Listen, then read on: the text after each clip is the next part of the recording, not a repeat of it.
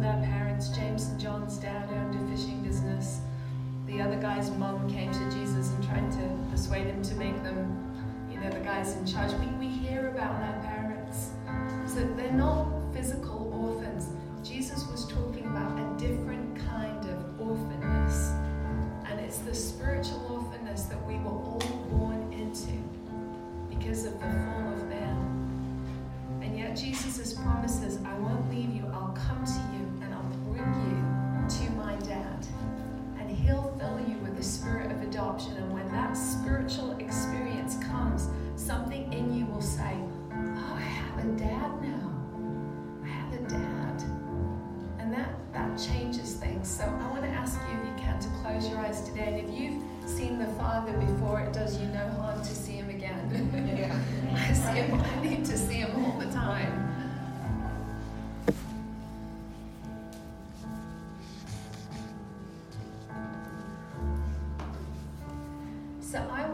to, with your spiritual eyes, I want you to look for Jesus. And maybe you'll see him right here in this room.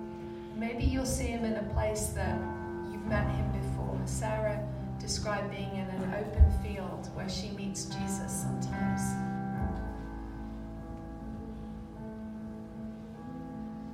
So just look to Jesus. It may seem foggy, but just just go with it. And just so I know who's tracking with me, everyone keep your eyes closed. Just raise your hands when you feel like you can just glimpse Jesus. Just one hand up.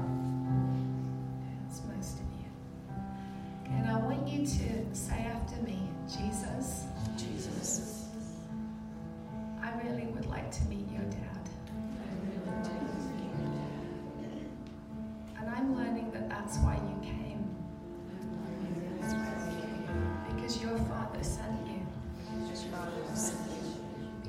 Wanted to be reconciled